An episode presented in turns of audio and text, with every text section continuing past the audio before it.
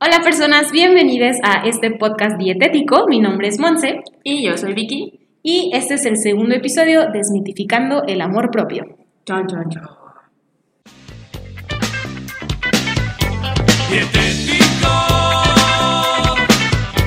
Dietético. Somos un conjunto dietético. El episodio del día de hoy eh, tiene temática de amor. Estaba planeado para salir eh, para el 14 de febrero, para que esto tuviera más sentido, sin embargo cosas pasaron. COVID. Por lo tanto, esto se tuvo que posponer, pero no pasa nada. ¿Por qué? ¿Por qué limitarnos a hablar sobre amor exclusivamente en febrero? ¿Quién lo dijo? ¿Quién lo inventó?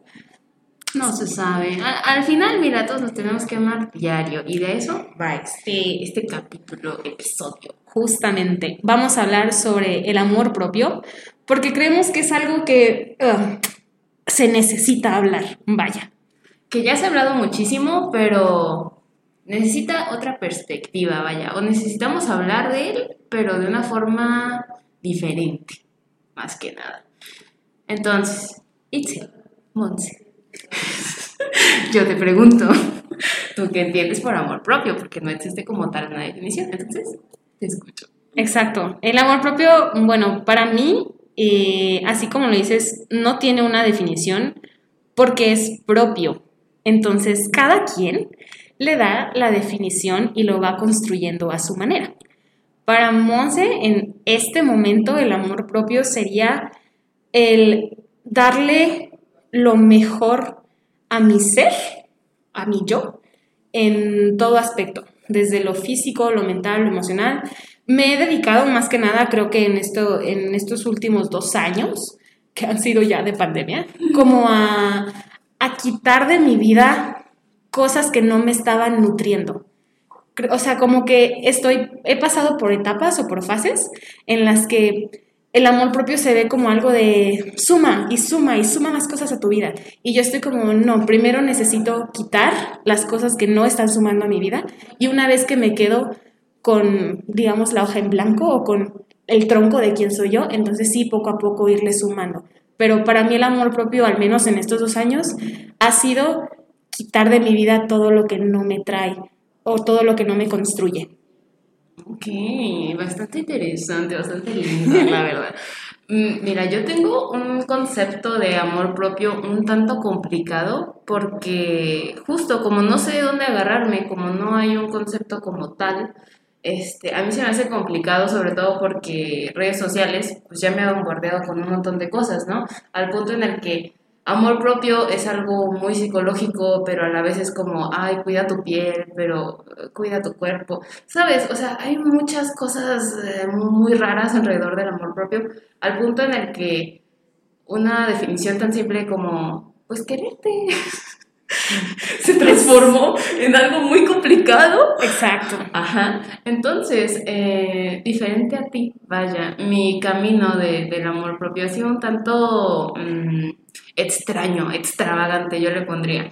Porque creo yo que al menos este año fue cuando yo empecé a tener como tal eh, un amor propio más enfocado a, a lo tradicional, es decir, ah, permíteme cuidar mi, mi salud emocional, ¿no? Justo verla, decir, ay, mira, tienes todos estos problemas, estas situaciones, ¿no? Sí. Este, y no solo como, ay, o sea, las voy a identificar y voy a trabajar con ellas, pero previo a este año, eh, vaya, mi amor propio era básicamente eh, limitarme a, a no exponerme más, a ya no tener más problemas, ¿me explico?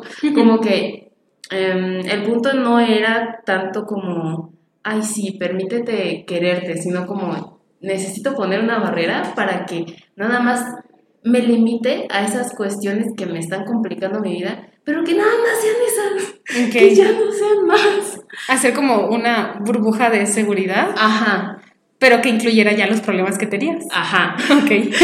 Entonces, justo creo que um, algo importante eh, en, en el entender el, el amor propio es que, o sea, todos estamos pasando por cosas muy diferentes y todos vamos a ver el amor propio de formas diferentes y puede cambiar la forma en la que vemos este amor propio, porque por ejemplo, esto que yo te estoy mencionando de mi burbuja, pues salud no era, pero era un autocuidado que para la información que yo tenía en ese momento era la, la, la que... La necesaria, Ajá. la que sí. la que yo iba a aplicar para mi bien, ¿me explico? Entonces, bueno, Sí, justo eh, creo que agarrando ese mismo ejemplo, es bien importante entender que el amor propio es un proceso. O sea, creo que se ha comercializado mucho el amor propio como en, pues ámate y quiérete y hay- Ujú. haz cosas por ti.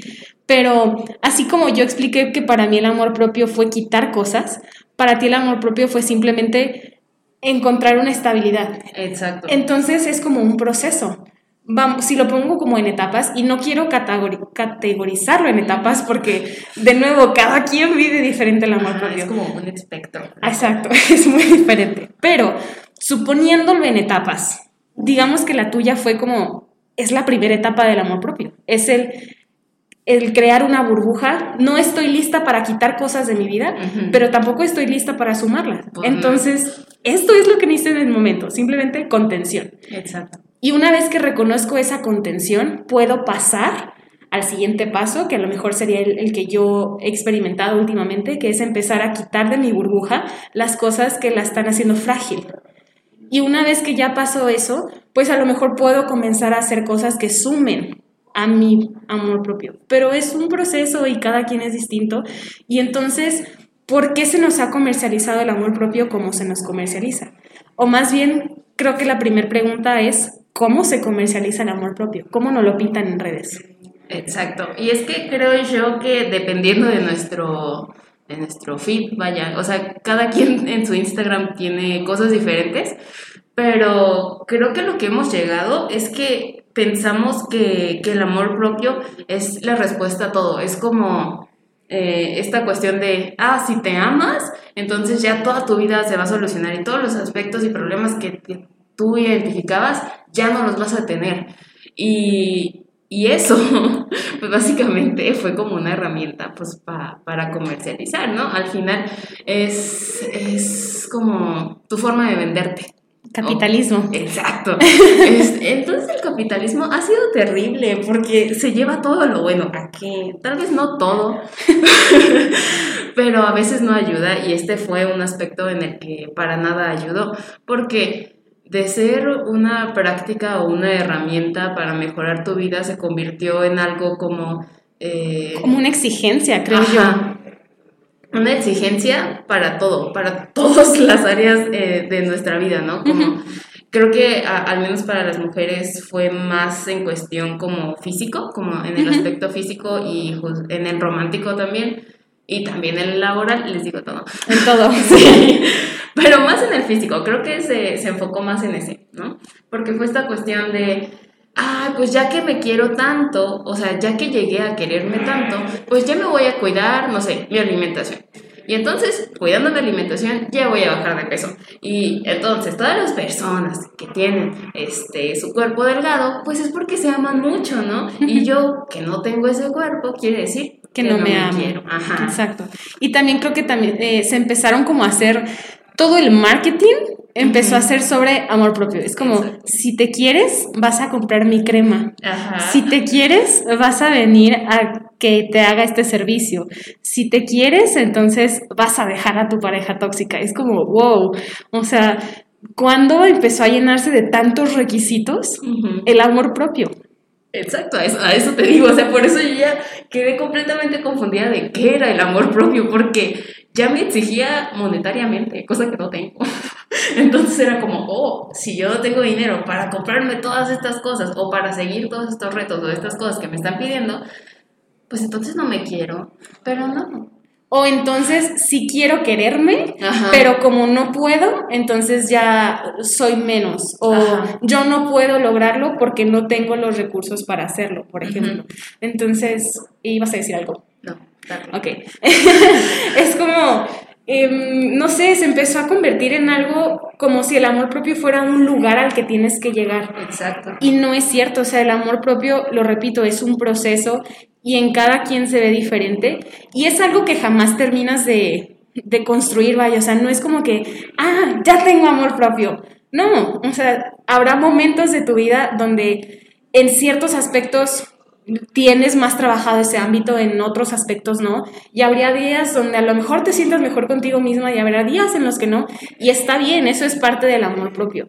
Creo que un mensaje como que se empezó a perder es que el amor propio se trata de la aceptación de lo que tienes y eres hoy, en este momento, y que si eso cambia mañana, no pasa nada, y que si eso es diferente ayer, también no pasa nada, simplemente se trata de aceptar lo que está hoy y listo, no, no querer cambiar quién eres, porque eso no es un requisito para amarte. ¿Me, me explico? Sí, creo que, creo que es algo como, eh, como me amo, tengo que cambiar porque tengo algo mal, ¿me explico? O sea, Ajá, sí. ya, ya tenemos ese, ah, yo estoy mal, entonces requiero de algo y eso va a ser a través del amor propio y otra cosa, ¿no? Y eh, justo el adquirir cualquier, cosa. cosa. Ajá. Ajá. Entonces, llegamos a esta situación en la que, de nuevo, queremos el amor propio de una forma fácil, rápida y efectiva y que sea para toda la vida, cosa que no va a suceder porque es un proceso y porque si nosotros estamos en constante cambio, pues por supuesto que el amor propio va a estar en constante cambio, porque como tú dices, o sea, es aceptarnos en el día de hoy. Y hoy es siempre. Sí. Entonces es una cuestión de que vamos a estar cambiando y eso no quiere decir que esté mal, es natural. Y dependiendo a lo que, o sea, de los cambios que estemos viviendo, va a ser la intervención que vamos a necesitar. Puede que no vayamos a necesitar nada más que, que, no sé, lindas palabras de aprecio y de amor. O en otras ocasiones sí vamos a necesitar eh, ponerle más atención a nuestro cuerpo o, a nuestra persona en general y decir, por amor propio y porque ya vi que estos cambios me están pasando y no son eh, eh, los ideales, o sea, no son los que yo esperaba o, son preocupantes o son, eh, están dañando mi salud. Ah, entonces requiero de una intervención con, con algún profesional de la salud. ¿Me explico? Exacto. Entonces, una vez que ya tengo esa aceptación de la que hablamos, puedo dar el siguiente paso. Una vez, y vuelvo al proceso de la burbuja que hablamos al inicio, en, en alimentación es como primero tienes que hacer tu burbuja de contención, burbuja en la que dices, acepto esto y no le doy un valor moral, y hasta que verdaderamente ya no te sientes ni mejor ni peor por cómo es tu alimentación o por cómo te ejercitas o por cómo te ves, entonces puedes pasar al siguiente nivel, por decirlo de alguna manera, en el que comienzas a quitar o sumar cosas que le hagan un bien a tu cuerpo o a tu ser en general. Pero primero, si no existe esa fase de aceptación, para mí es bien, bien esencial, porque inclusive antes de quererte o de amarte, tienes que aceptarte. No sé si me estoy explicando o estoy confundiendo un poco más las cosas, pero para mí es súper, súper esencial que antes de hablar de siquiera ámate, el discurso tiene que ir más hacia acéptate, acepta lo que tienes hoy, en este momento, sin juicios y sin condiciones, es lo que hay y listo. Y una vez que lo lograste, entonces como decir, ok, ¿qué sigue? ¿Qué puedo hacer ahora del lugar en donde estoy, donde ya no me causa un conflicto, donde estoy? Ok, ¿sabes qué agregaría eso? Creo que yo agregaría un paso anterior a, a aceptarte, que es conocerte. Porque en muchas ocasiones, eh, o sea, creemos conocernos o creemos que sabemos de nosotros, ¿no? Sabemos lo mejor que es para nosotros o, o pensamos como, sí, yo, yo así actúo. Eh, o vas, vaya, si ponemos un, un ejemplo muy coloquial, poder como de, eh, sí, yo soy así porque yo soy Tauro, ¿sabes? O sea, si nos vamos como, si damos por sentado lo que nos conocemos, pues realmente no estamos llevando un proceso. ¿Cierto? Entonces, Sí, o sea, como conócete a través de ti, no a través de otros. ajá, pero eso está bien difícil. Que aquí también yo tengo otro punto, porque creo que algo que se dice mucho es como, si tú no te amas, nadie te va a amar. Digo, ya dejando de lado un poquito lo nutricional y ya más entrando a cuestiones eh, de vida, a mí se me hace una afirmación muy no sé si violenta es la palabra, pero muy fuerte el hecho de que le digas a alguien que si no se ama, nadie más lo va a amar, porque no, el amor no se condiciona, o sea, no... Oye, el, el que una persona llegue a tu vida en cualquier tipo, o sea, en cualquier tipo de relación, llámese amistad, llámese amorosa, llámese familia, esas personas también te pueden sumar a ti y pueden ser parte de ese proceso para que tú te conozcas, te aceptes y te ames. Pero no es un esencial. Imagínate si esperáramos a que nos amáramos para crear cualquier tipo de relación. Estaríamos solos, porque, porque el proceso de amor jamás termina. Entonces, Ajá. no, no voy a tener novio hasta que me ame. Es como, bro, eh, es complicado. Sí, porque justo estamos pasando por una situación complicada. Entonces, nosotros no vamos a controlar como tal nuestros pensamientos, es decir, nos van a llegar a nuestra mente y vamos a decir, oh my god, ¿de dónde apareció eso? Lo que sí podemos controlar es decir, a ver, esto me está sumando o esto no me está sumando, esto me va a perjudicar eh, corto plazo o a largo plazo, vaya, o, ah, es un bonito pensamiento, o, ay, esto no me afecta, ¿me explico? Entonces, si bien no podemos hacer mucho con nuestros pensamientos en cuestión de qué pensamos, sí podemos clasificarlos y sí podemos ir diferenciando eh, eh, lo que queremos que esté y lo que queremos que forme como nuestra persona con lo que decimos, ok, esto es un pensamiento intrusivo, ¿no? Entonces, sí, a eso iba. Ok, y entonces, am, justo hablando como de los pensamientos y, y de cómo en nuestra mente es bien, bien complicado, ¿qué cosas el amor propio, porque se habla mucho de que a mí el amor propio me ha traído cosas increíbles, ¿no? Esta mercadotecnia que hablamos. Pero entonces, si estamos diciendo que en realidad es algo complicado, ¿qué cosas, digamos, incómodas te ha traído el amor propio? Tantas, tantas.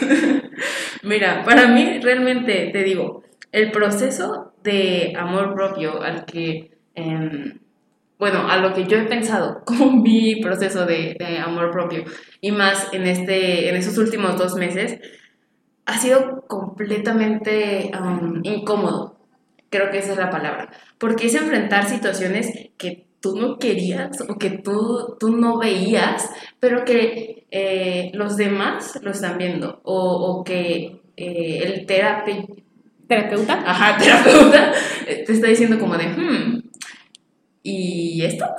O sea, te lo dice de una forma objetiva que tú dices, oh por Dios, yo no sabía. O sea, lo ha- haces ver una situación de una forma diferente, una perspectiva diferente, y a veces eso no va a ser nada cómodo. Y va a ser, este, no sé, o sea, no quiero decir que va a agredir a tu persona, pero sí te va a hacer pensar en muchas cosas que de nuevo no va a ser cómodo pensar que eh, inclusive vas a tener que enfrentar situaciones a las que tú no te querías enfrentar porque justo estabas en esta burbuja, ¿no? Entonces, este, al menos para mí ha sido como voy a tener que enfrentar cosas que no quería o cosas complicadas para mí, pero por un bien a futuro, ¿me explico? Como ahorita estoy viviendo estos problemas que están chiquitos, chiquitos. Pero es que si no los atiendo ahorita, se va a hacer horrible después, me explico. Entonces, este, de nuevo, el amor propio suena bien bonito, es bien bonito cuando ya tienes herramientas para gestionar desde emociones, situaciones y demás. Pero no todo es color de rosa, o sea, no, no te va a llevar ni siquiera a, a esto, ¿me explico? De que eh, va a ser el éxito cuando yo termine todo mi proceso de terapia. Pues no, más bien voy a saber gestionar mis emociones Exacto. y otras situaciones como más lindas, este, y voy a tener a lo mejor más acciones de autocuidado, pero eso no quiere decir que cuando termine, más bien que vaya a terminar, uno, y dos, que de repente ya va a ser el éxito andando, ¿me explico? Entonces, sí. Justo cuando te escuchaba, eh, ah, hubo una frase que le escuché hace poco a mi, a mi líder de empresa, a mi jefa. Eh, ella en un podcast mencionaba que el gestionar el estrés, eh, eh, hablando como del tema que ella tenía, pero que lo puedo relacionar con lo que mencionas, que cuando tú gestionas herramientas, el estrés es como la lluvia. O sea, cuando empieza a llover, va a llover, no vas a detenerlo. Pero es muy diferente estar en la lluvia sin nada a estar en la lluvia con un paraguas. Exacto. Entonces, el construir tu amor propio no significa que el, todo el mundo va a cambiar a ser algo mágico y perfecto. Simplemente significa que vas a saber qué hacer para enfrentarlo o para gestionarlo. Es, el amor propio es ese paraguas que poco a poco vas formando para poder salir al mundo que pues no es bonito y no es perfecto y que puedas ver como las cosas agradables y las que no y aceptarlo. O sea, cuando llueve no te pones a pelear porque, oh, ¿sabes? O sea, siempre dices como, Con las nubes. como malditas nubes. La loca. Simplemente es como, pues está lloviendo, ¿qué hago? Ajá. Entonces, creo que el amor propio, una definición podría ser eso. El amor propio es esa herramienta que te ayuda a crear más herramientas desde un lugar de autoconocimiento y de aceptación Y de autocuidado. y de autocuidado, claro. Que para concluir, me gustaría también hablar sobre cómo el autocuidado se ve diferente en todas las personas. Porque algo que también he escuchado mucho, y ahorita lo mencionábamos como con la alimentación, eh, digo, hablándolo específicamente desde mi experiencia, yo he escuchado en varias ocasiones a algunos profesionales decir como de, es que se ponen uñas y se ponen extensiones, pero no pagan la cita con el nutriólogo. Y es como, a ver, tú no sabes lo que representa eso para la persona. Supongamos que es una ama de casa que tiene dos hijos, que trabaja de lunes a sábado, y entonces el domingo es su día libre. Y ella decidió invertir sus 300 pesos en ponerse unas uñas, porque esos 300 pesos significan un tiempo para ella. Entonces es una acción de autocuidado, porque es un tiempo que se está dedicando, es un tiempo que se olvida de, de este estrés del trabajo, que se olvida de la responsabilidad tan grande que es tener un hijo. O sea, ser, en, en este ejemplo, ser mamá es algo de- que absorbe demasiado. Entonces, dedicarte un tiempo para ti es algo valiosísimo. Y entonces esa acción o ese, ese, es, ay, ¿cómo se dice? Cuando juzgas a alguien, Juicio. ese juicio, gracias, ese juicio que le estás haciendo a la persona por decidir invertir los 300 pesos en una, en unas uñas que en una consulta, es como, pues es que esa es su acción de autocuidado en este momento. Ujú. Entonces me parece súper injusto que juzguemos así de fácil como lo que alguien más decide o no hacer por su autocuidado. ¿Me explicó? Ok. Y, y justo esto también me trae como recuerdos. no, no, no son propios. es que Monse me vio feo. Pero el punto es- Con preocupación. Bueno, sigue siendo feo. El chiste es que em, en muchas ocasiones las acciones o las conductas que vamos a tener de autocuidado a veces no van a favorecer o no van a ser las que te indica la sociedad. Sí. O sea, por ejemplo, desde descansarte un día. O sea, que tú digas, yo sé que es sábado, que mañana tranquilamente se supondría que puedo descansar, pero ahorita me siento horriblemente cansada. Descansar sería tu opción de, de, De autocuidado. Pero, ¿qué te dice la sociedad? Que tienes que ser productivo. ¿Cómo vas a desperdiciar 24 horas de tu vida? ¿Sabes? Tienes, tienes el tiempo contado y tú vas a desperdiciar 24 horas. Sí. ¿Sabes? Se, se ve de una forma como muy intensa y muy... mm, ¿Cómo explicarlo? ¿Agresiva? Ajá. Entonces, parte del autocuidado es lamentablemente ver tus prioridades, ver qué puedes hacer con lo que está en tu vida y aunque sea ponerte tus uñas, hacerlo. Y, y- y justo trabajar esto de que sí, la sociedad me va a decir que ponerme las uñas es la cosa más innecesaria, pero para mí me está haciendo un bien porque me fascina verme con las uñas porque me empodera y porque hacer como que Sí, la mano se siente genial. Entonces, va a depender de cada uno y de nuevo, lo que mencionabas al principio, que, que no queremos que se combine como etapas y así, pero es que va a haber momentos en nuestra vida en las que dormirnos temprano, este, o simplemente hacer una tarea antes o bañarnos, va a ser parte de ese autocuidado y va a, a representar en nosotros como lo mejor en el mundo, como no manches, ¿cómo, me, cómo sí hice esto? Este, y para el mundo no va a ser nada. Sí, entiendo. Entonces, es un juicio difícil eh, de afrontar, pero es parte de, de separarte también como tu individualidad y a la vez, este, pues no sé, quererte.